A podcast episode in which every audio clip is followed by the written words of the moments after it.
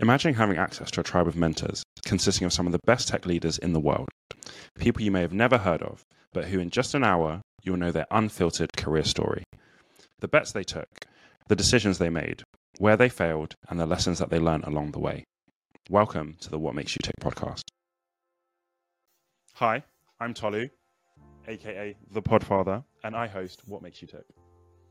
And I am Richard. I am the owner of Tick Talent, and we're delighted to sponsor this week's podcast. Tolu, Podfather, who do we have on this week? This week is David Wilkins. What did you think of this episode? So, David is one of these people who instantly, when you speak to him, you like. And he's just written a, an, a book about the handover between SDR and account executives and how that process can work really beautifully. He adds value with a newsletter. He just gives away value and information the whole time. And he reached a very, very senior level within his career within sales development, even setting up communities for SDR managers and leaders within Europe. So this guy is just someone who makes stuff happen, but he started from hmm. very, very humble beginnings as a English person moving to Holland and working in a mayonnaise factory. I won't ruin the whole story, but he's just a top, top bloke. What did you enjoy about the conversation? You're right. David is an absolute executor. He just like takes feedback, applies feedback, just gets stuff done. Um, really down to earth guy, and yeah, like quietly impressive. To be honest, was what, what I thought about David, and I really enjoyed our conversation. As to be honest, I'm trying to think of a conversation I've not enjoyed, but yeah, I'm very very lucky to have all these great conversations. But yeah, really good conversation with David. Absolutely. So it's a great episode. He's a friend of the pod. Without further ado, let's roll the VT. Dave, welcome to the show. It's great to have you on. Thanks for joining. Thanks for having me. Absolute pleasure. You've had a really interesting career, so I'm really looking forward to getting into it a little bit more. So, the first question is Dave, what makes you tick? Yeah, it's about helping people develop. Uh, I the big part of in my career, either been in coaching rugby, in wanting to become a teacher, in my leadership roles now. It's all about helping develop people and make them better. That's my my biggest drive. What's your proudest memory of helping someone become better? Yeah, really good. I've got a really good one. We used to have a at my former company at Infoblox. We used to have a Portuguese calling center, and we had a couple of SDRs based out of Portugal, and we decided to uh, move that function up to the Netherlands. And we just hired a German SDR who was still a little bit unsure about herself and uh, how if she was actually going to be very good at the role. And it took a lot of convincing for her to move from sunny Lisbon up to cold and wet uh, Amsterdam. Hmm. She uh, she moved, uh, and we did a lot of coaching and training and development with her. And now she's one of the top enterprise account executives at uh, MongoDB. Okay. And that's one of my proudest moments of trying to really of, of helping somebody develop and coach and realize their potential. Hmm. What was it you saw in her that made you know that she could be good? Just this steel hmm. that she had. She was so resilient and she didn't realize it herself how resilient she was. And especially in, in sales development, uh, fun- in sales development functions where you have to be, you're getting no's 99% of the day, to you can't teach resiliency you can't coach it. And you could really see that within her. And when she finally realized that herself, that resiliency, she just blossomed. And uh, but that was that was what I saw in her. You mentioned you can't you can't teach that. Tell me a bit more about that. Yeah, so I'm very I'm of the opinion around there's intangibles, uh, especially when it comes to uh, to people. So resiliency, the ability to uh, work hard, uh, competitive nature, my my boss Lars Nilsson talks about it there being something called fire in the belly mm. around how got that inner drive to do well every day. And when I'm looking for talent, when I'm looking at bringing in people that are new to the workforce, those are the kind of intangibles that I look for. I don't I don't care about the university you went to. Uh, I don't care about your upbringing. Um, if you have those intangibles, then you're more likely than not to be an incredibly successful person uh, in your career. I think it's a really interesting one because so we both come from a sporting background, right? And I think that there are definitely some team cultures that drive people harder than others in some of those intangibles. So there are some team cultures where like toughness, resiliency, you know, competitiveness, that's part of the culture. And some people work there, some people don't. But I also feel like sometimes the the environment that you're in can also bring those intangibles out of you. Yeah, yeah, I completely agree. And it's it's about my my job as a leader is about creating that environment and having having the pieces in place for somebody to really maximize their potential. As you said, if you're from that sporting background, uh, and if you and, and and if you're somebody who is from a sports background as well, that's what you should really be looking for uh, when you join into into a company. Is what's been put in place for you to get to maximize your potential and maximize your performance. Yeah, I completely agree. What are some of the ways that you build that into the cultures that you lead? Yeah, so I'm there's a there's a book called It's Your Ship by Michael Ab- Abrashoff. He's a uh, United States Navy admiral. Wow. And he talks about the how to get the mission completed without without breaking any international laws. But he would be given a mission, and he would do everything in his power to uh, to achieve those uh, to achieve that mission. And I'm a bit of a I have dyslexia, quite bad dyslexia, so I, I struggle to really focus and and read uh, for long periods of time. But I read that book in about a day because it was just gripping, and it's a really good business book. And what I do for my mission is about developing a, a talent a, a, talent engine and developing a a engine of, of pipeline that will close into revenue.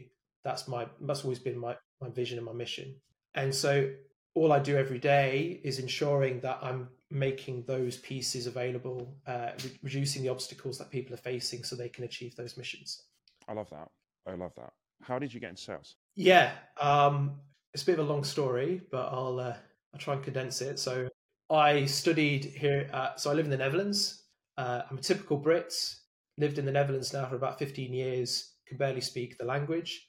Um, yeah, really much to the uh, disappointment of my Dutch wife, okay. who speaks better English than me. So, 2008, I moved. Uh, I, I, studied at a university here in Amsterdam. Uh, I also played rugby over here. What did you study? Uh, politics. Okay. And it was. I didn't go to the best of universities in the UK. I went to, or it's called Leeds Beckett now, or as it was there, Leeds Met University. Leeds Met, yeah. The university I went to in Amsterdam is like top 10 in Europe. So it was a bit of a culture shock. I played rugby, and then uh, when I graduated, I uh, the coach had moved to a place called Utrecht, um, and so I was offered a job coaching kids rugby in Utrecht schools. Um, I love coaching, uh, so I used to go around in to primary schools coaching rugby uh, and uh, trying to get more people playing rugby. And then in 2011, I thought it was time to go and get a real job. So I wanted to become a teacher. So I went back, moved back to Leicester, where I'm from, and worked at an inner city school for a year. And then the following year, I went to go and work at a private school in the north of England, which I will explain as uh, it's like Hogwarts, but it was full of monks. Wonderful uh, memories and experiences there. Mm.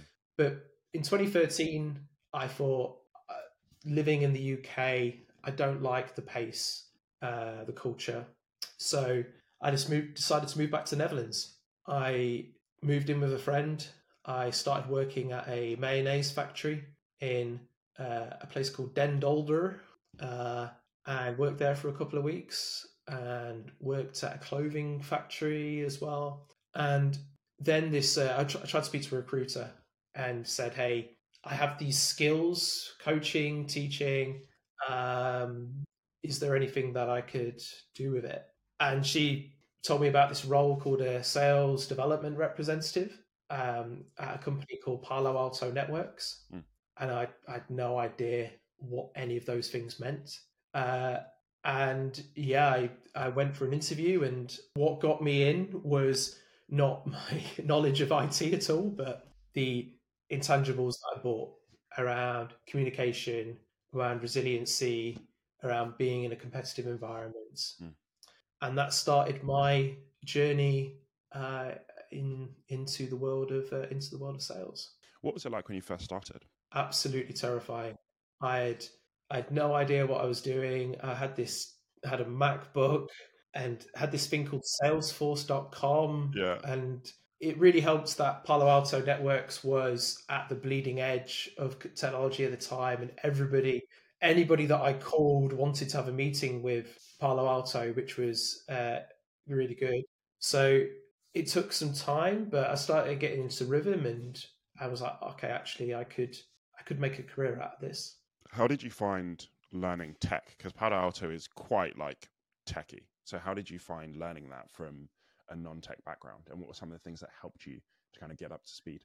Yeah, so we did a lot of whiteboarding, and it's something that I I'm guilty of not doing enough of that with my people anymore. But being able to explain, take consuming the information and then explaining it very clearly, Mm. writing it up in a simple story was so powerful for me and for me and, and how I was able to learn the technology. Mm. Um, so it was something that I really uh, that we did a lot of was that kind of story um, storyboarding out uh, the technology. Also went to San Francisco as well for onboarding, which I didn't believe.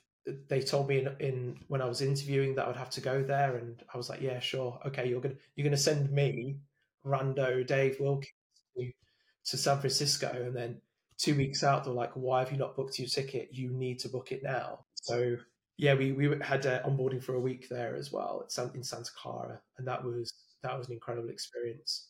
And it and it also opened my eyes into this world that I'd never known about. I was used to just being wet and cold, coaching and teaching, and uh, getting fulfillment, incredible fulfillment from it. And then you have this world of tech and and and all these skills that I had I generated over the course of the, my first twenty odd years of my life, and being able to find something that was like, oh, actually, there's a there's a fit here for everything that I've been looking to do with my career.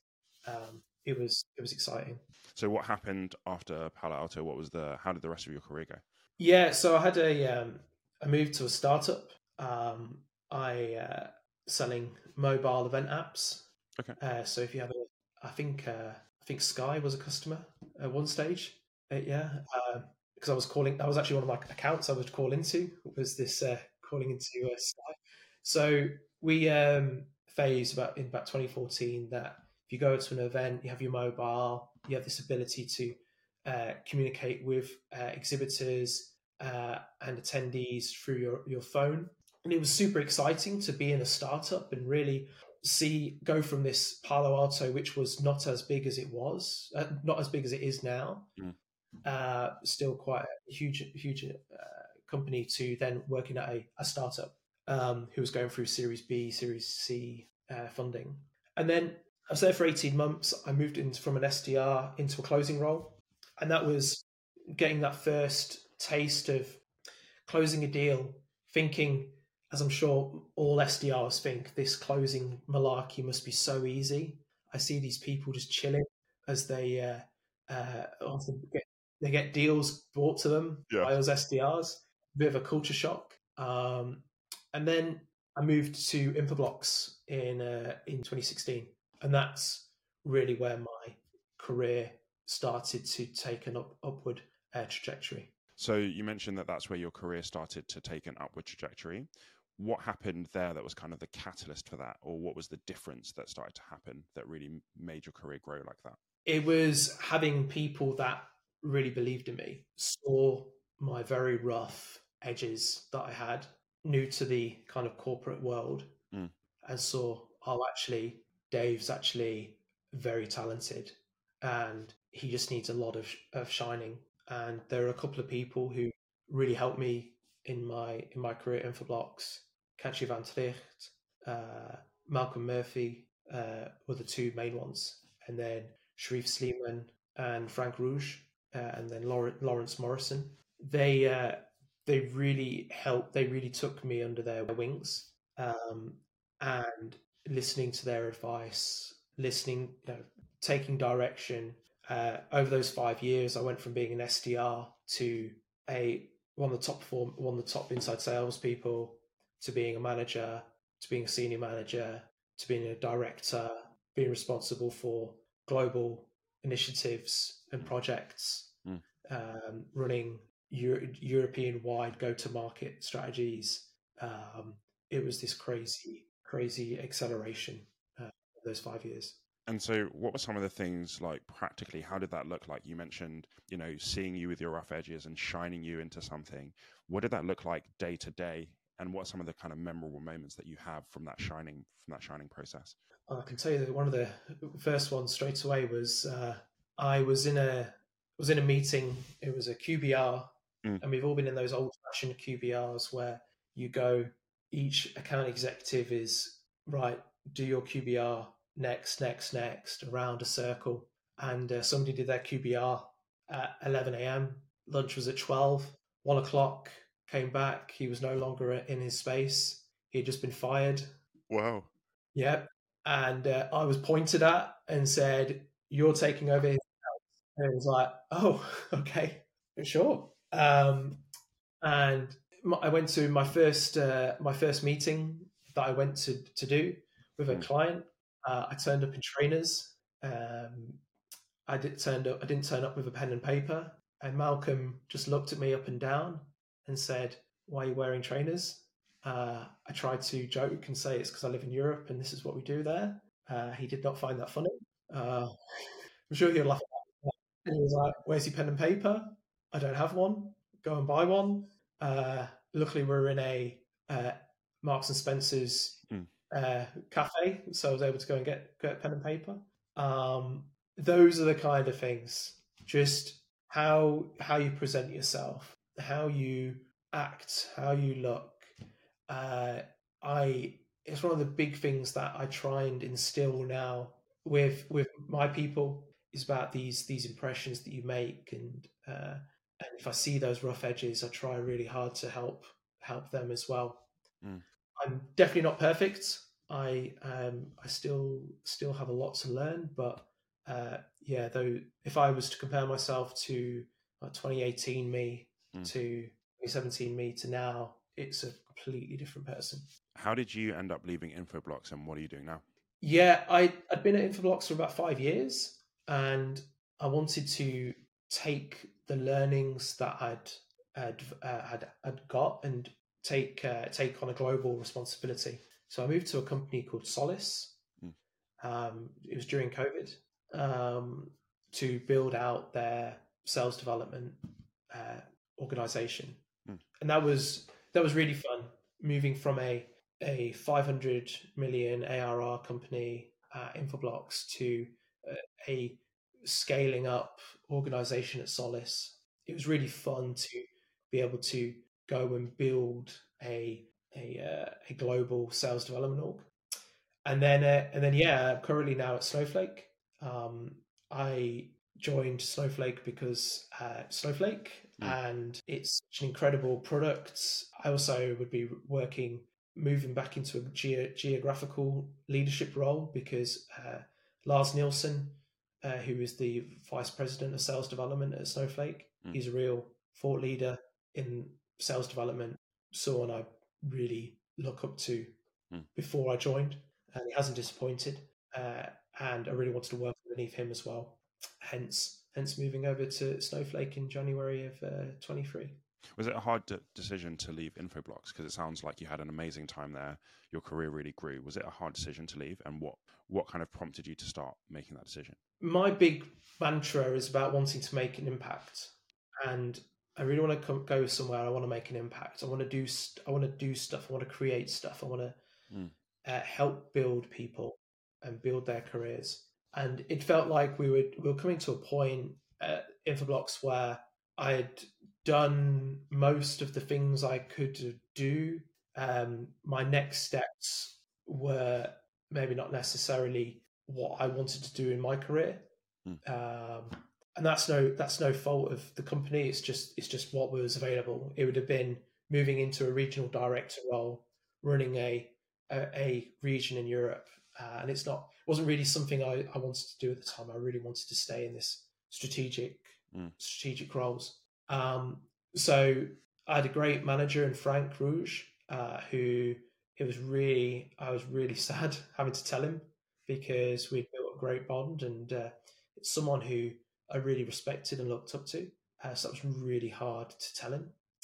Uh, but I just I needed to do something to test test if I you know can I take this thing that I was building on a sales development side and scale it globally.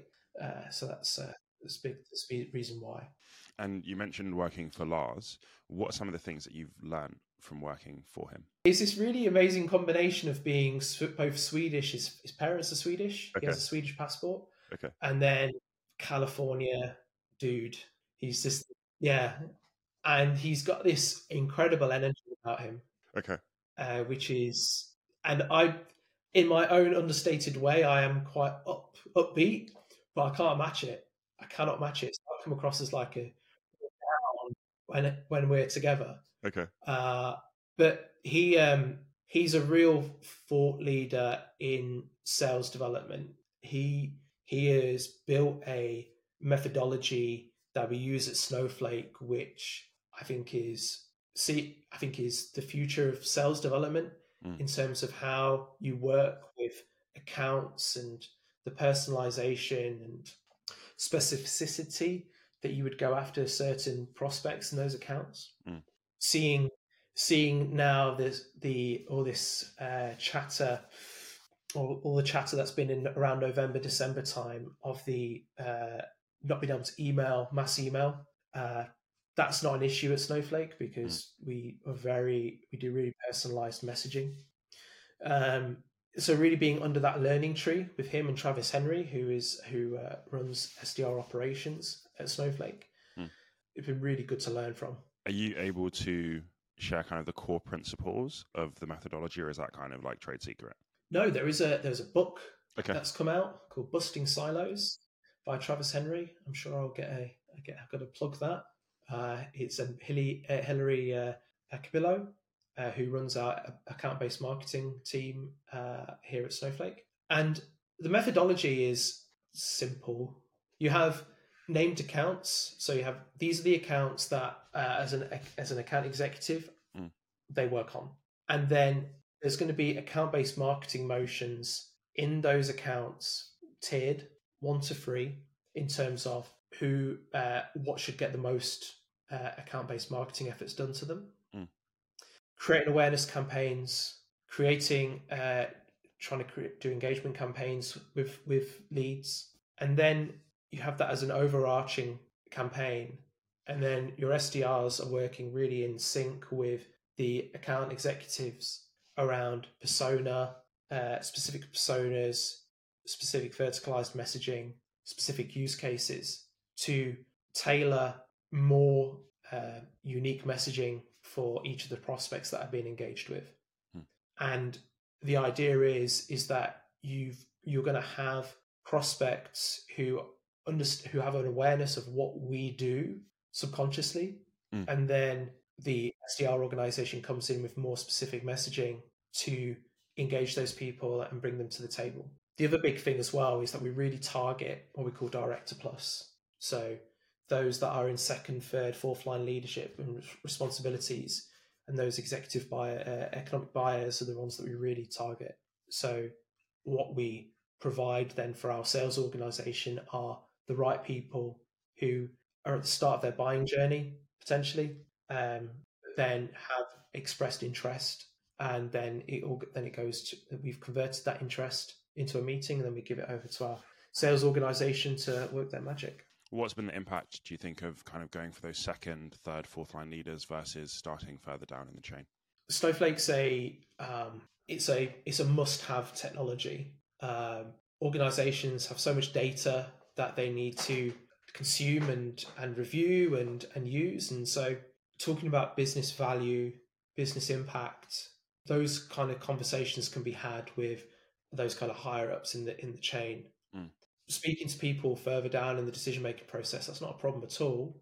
But it becomes more of a you're you're, you're using those people more as coaches, uh, trying to understand really what's going on in the lay of the land of the of the, of the organization.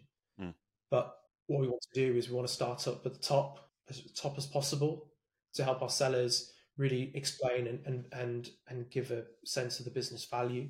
Um, and then the beauty of, of how we organize our sales development organization is we want our SDRs to go deep and wide into accounts. So mm. then once we've got acknowledgement and agreement on that more of the higher level decision makers, then we can start going down and organize, uh, get more people involved, um, more the technical minded people, uh, so we can get them engaged as well. Okay, cool. That makes sense.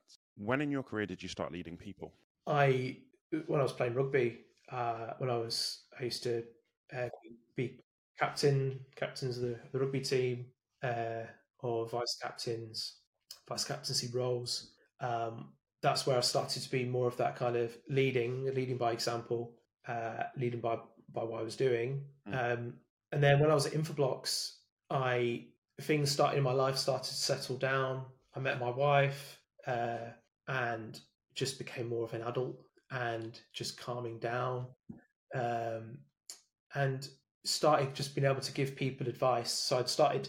There's those kind of there's those leaders that show. Sorry, there's leaders that just do, and then there's leaders that show and explain. And once I started to calm down a little bit and get a bit more mature, uh, I was able to just go, "Hey, this is why I'm successful. This is, hey, have you? What if? Have you tried this?" So it's really at that at the Infoblox um, stage of my career where I was able to not only do the thing that I was paid to do, but was also able to start to explain it in real mm. simplistic terms to help other people be successful as well.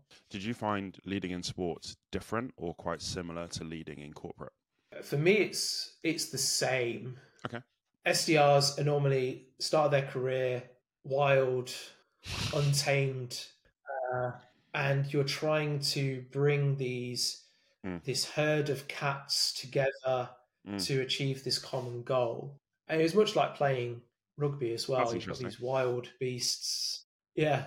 And and and for me it's so it's just about okay, you're trying to ident- understand what the common goal is. So in sport it's about winning. In business it's about making money. Mm and it's about okay let's and developing and growing. And so it's about okay how can we how do we get everybody aligned to that goal and and uh, and proceed to it to achieve it? That's really interesting because i came from basketball and then i was in more of like a data background. And for me that was quite a big difference like in in sports like you can be a bit more kind of like argy bargy you can be a bit more like no now you have to run you know like you hold people really accountable like in quite like outspoken ways and then moving into like a data environment and kind of leading in that it's just so different. So it's really interesting to hear how you found going from kind of rugby and competitive sports into sales and it sounds like it's quite a it's a bit of an easier transition i'd say than going into data. Moving further into my career maybe stopping being in that kind of first line role with SDRs.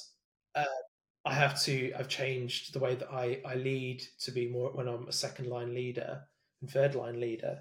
Um, but yeah, I'd say that that SDR side, it's really it's very very similar.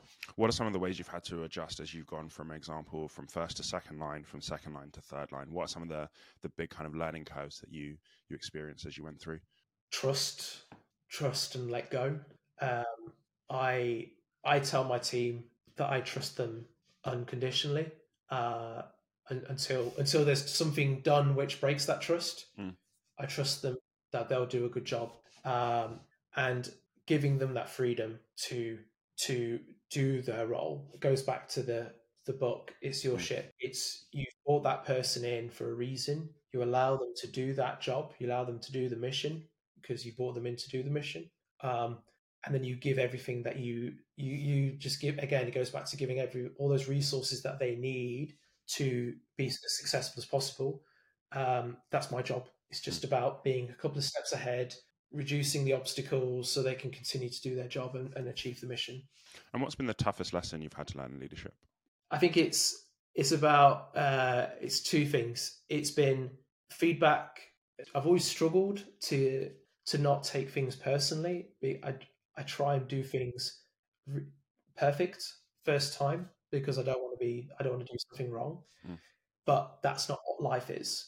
You're going to make mistakes, and it's just acknowledging that you will mess up, but you haven't done it on purpose. So don't you know it's not the end of the world you're not going to lose your job Mm. and i think that's been the, the big the big learning for me and development piece for me is if people give you feedback it's not personal it's about how they it's about you have to assume positive intent and Mm. assume that they are trying to help you become a better version of yourself rather than no you've done something wrong uh, so I I think that's been the big the big learning for me as I've continued over in, in this phase of my career. It's been that. Yeah, that's. I think that's a really tough one because, especially as someone who's competitive, you want to get it right, you want to win. It can be sometimes really, really tough to take that feedback because you feel like you've kind of you've done what you felt like you needed to do. You've tried your best to do. Yeah, and the I think is it's it's a maturity thing as well.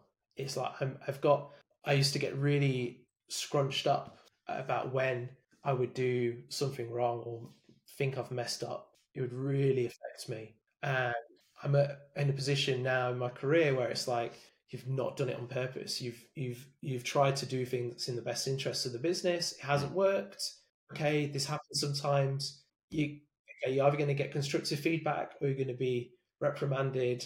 You're never reprimanded. You're just given constructive feedback on what to improve upon, uh, and that's fine. That's just how the world works, and Mm. I think that's been one of the things I'm to learn and, and work on every day.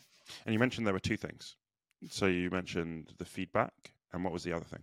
It's about about again when you've made a mistake. So this is more on the hiring side. When you've made a mistake, you need to resolve it as soon as possible. You can't let it linger.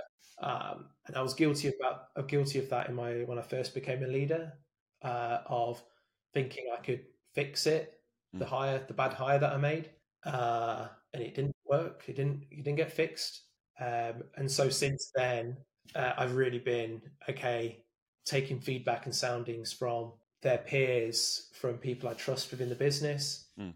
Um, if it's not working out, we just let's end this. Um, and yeah, it's rough, it's tough, but you're doing it in the you're doing it not only for the business, but you're also doing it for them as well. They're not going to be happy. They're not going to be successful, and they're going to be successful somewhere else. And I've seen it. I can see. I've seen multiple people where you know I've, I've made a mistake in hiring, and they've gone off and done other great things. Mm. Um, it's just not going to be a fit with the company that they're at. So, yeah, it's- that's the thing about learning. Just right, we've made a mistake here. Let's fix it. What what makes a bad hire? Like, what does that mean to you? I know it's a very generic term, but it's about culture fit, and it's about how they, in a vacuum, they could be really good, and you could have got them to speak to some of the uh, their your their peers, uh, senior colleagues. But when you really get them in into the environment that they're going to be in, it's not clicking. There's there's a difference between somebody being new and being shy, Mm. and then there's the just it just not there not being any kind of connection at all with their peers who are going to who they're going to report to who's reporting to them Mm. and you could have done all the due diligence Mm. all the uh, checks with your network about them uh, interviews but it, until you get them into the into the wild it's Mm. it's always that that risk so yeah that's that's what i meant by that Okay, I see. So it's more about kind of fit within the culture as opposed to necessarily like technical skills or ability and things like that. yeah correct Okay. Outside of cultural fit, what are the like the top three things that you hire for when you're looking for someone for your team? resiliency is a big one. It's a stressful stressful world that we're in, uh, and especially in, in uh, the roles that we are leading in people manager roles. So being resilient, um, being able to handle ambiguity. Okay. Um, I I explain it as a uh, like you're going up the the steps of like the of a of a tower, like you're going around and around sometimes, but you're still going up. And sometimes that you know that's what happens in big organizations there are changes constantly. You'll continue to move forward, but it just feels like you're going sideways sometimes. And then the final one is sort of get shit done. Like we again talk about this is your mission, this is what we want you to achieve. There's an expectation that you you achieve the mission, and we'll do everything in our power to help you uh, with all the skills, all the coaching, all the tools, the people. But in the end, you're responsible. Um, and so we expect you to get shit done. Um, Yeah, so those are the three. And how do you how do you try and identify those things in the interview process? Because some of those are kind of intangibles. So how do you really understand where a person's at with those things? Yeah, we um we do a lot of stress tests in the interview process. Um, so we've started implementing a a panel interview process where we've it's senior uh, senior directors who are going to who are interviewing for uh, that are going to interview a manager coming into the business, and we give them a data set uh, and ten questions, and we ask them to again we're looking to see about how their how their brains work and how they can look at the data, how they can translate that um, those that data into the answers of the ten questions, and then it's really we dig in to those answers that they give. And it could sometimes be contrarian, just to be contrarian sake, uh, uh, rebuttals from the directors, but it's to see about okay, are they resilient? Can they handle mm, the pushback, pressure from somebody and pushback? Yeah, and will they hold? Will they hold their ground, or will they, you know, in a in a respectful way, or will they crumble and say no, no, you're right, or will they get flustered, or will they get defensive? And we actually found that to be quite a good test because it's it, it, again it's directors, it's second line leaders, so it, it creates the oh you know we're all very we're all very scared because it's not like sport. You can't go and put this person under under a fitness test. You can't yes. put this. You can't put the game tape on on and watch them and see uh, see how they perform. So you're trying to find something where they would be in in in real life, which would be a QBR, for example, or a, a, a disgruntled uh, regional vice president who's not happy um, to try and replicate. So that's that's how we we do it. I, I really like that because I think that you know they used to do like good cop bad cop kind of thing. And that's not that's not really something that people do so much anymore. And what i'm trying to understand is like there's a balance between you don't want to just be horrible to someone just to be horrible to test them in an interview because that doesn't necessarily get the best out of people. But how can you bring some of that yeah. kind of challenge into it? So i really like that kind of you know maybe challenge some things just for the sake of challenging. I really like that. Uh, it's been really interesting because you really see the people who are embrace it. And yeah, I've understood what you've said. However, this is what I think, and all those people that don't answer the question, and then they're asked to asked again the question. Uh, so what my uh, my old leader Malcolm Murphy would do in interviews, he would he would ask a question, and then he would say, "I'm going to ask you again," and the question, mm. and then people don't, and if he, he doesn't get it answered, then it's like okay, and then he, and then that, and then that's for him. That's the big thing. It's like okay, can you answer a direct question? Uh, when it's given to you. Uh, and yeah, he he'll he'll give you another chance, but then it's you know that's that's one of his tests to see. So Dave, just as we close, we're going to do our tick fire questions. So my first question is, what would you say to the you know twenty year old version of yourself who's just kind of starting out? It's going to get a lot easier. Like having twenty year old me, I was a poor student, not knowing what I was going to do with my life. Uh, yeah, I would tell him it's going to get a lot easier. You'll find your purpose. Chill out a little bit. Cool. What What do you think is the difference between a good leader and a great leader? It's somebody who has a vision and a mission.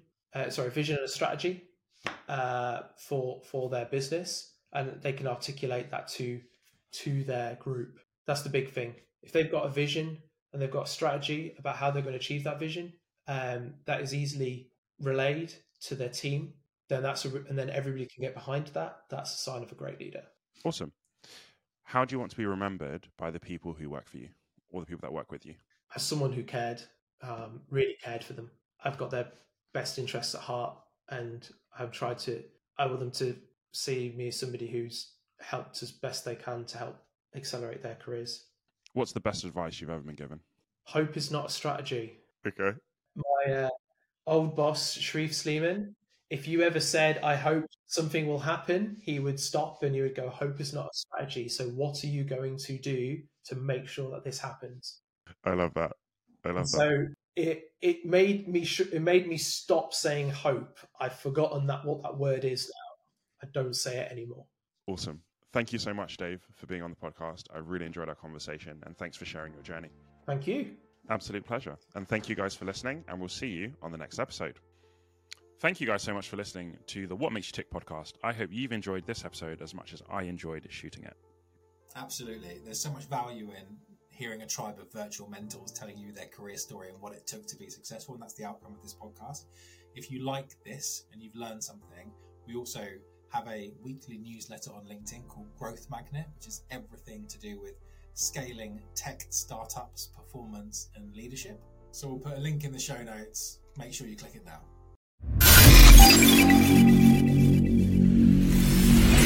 Bye.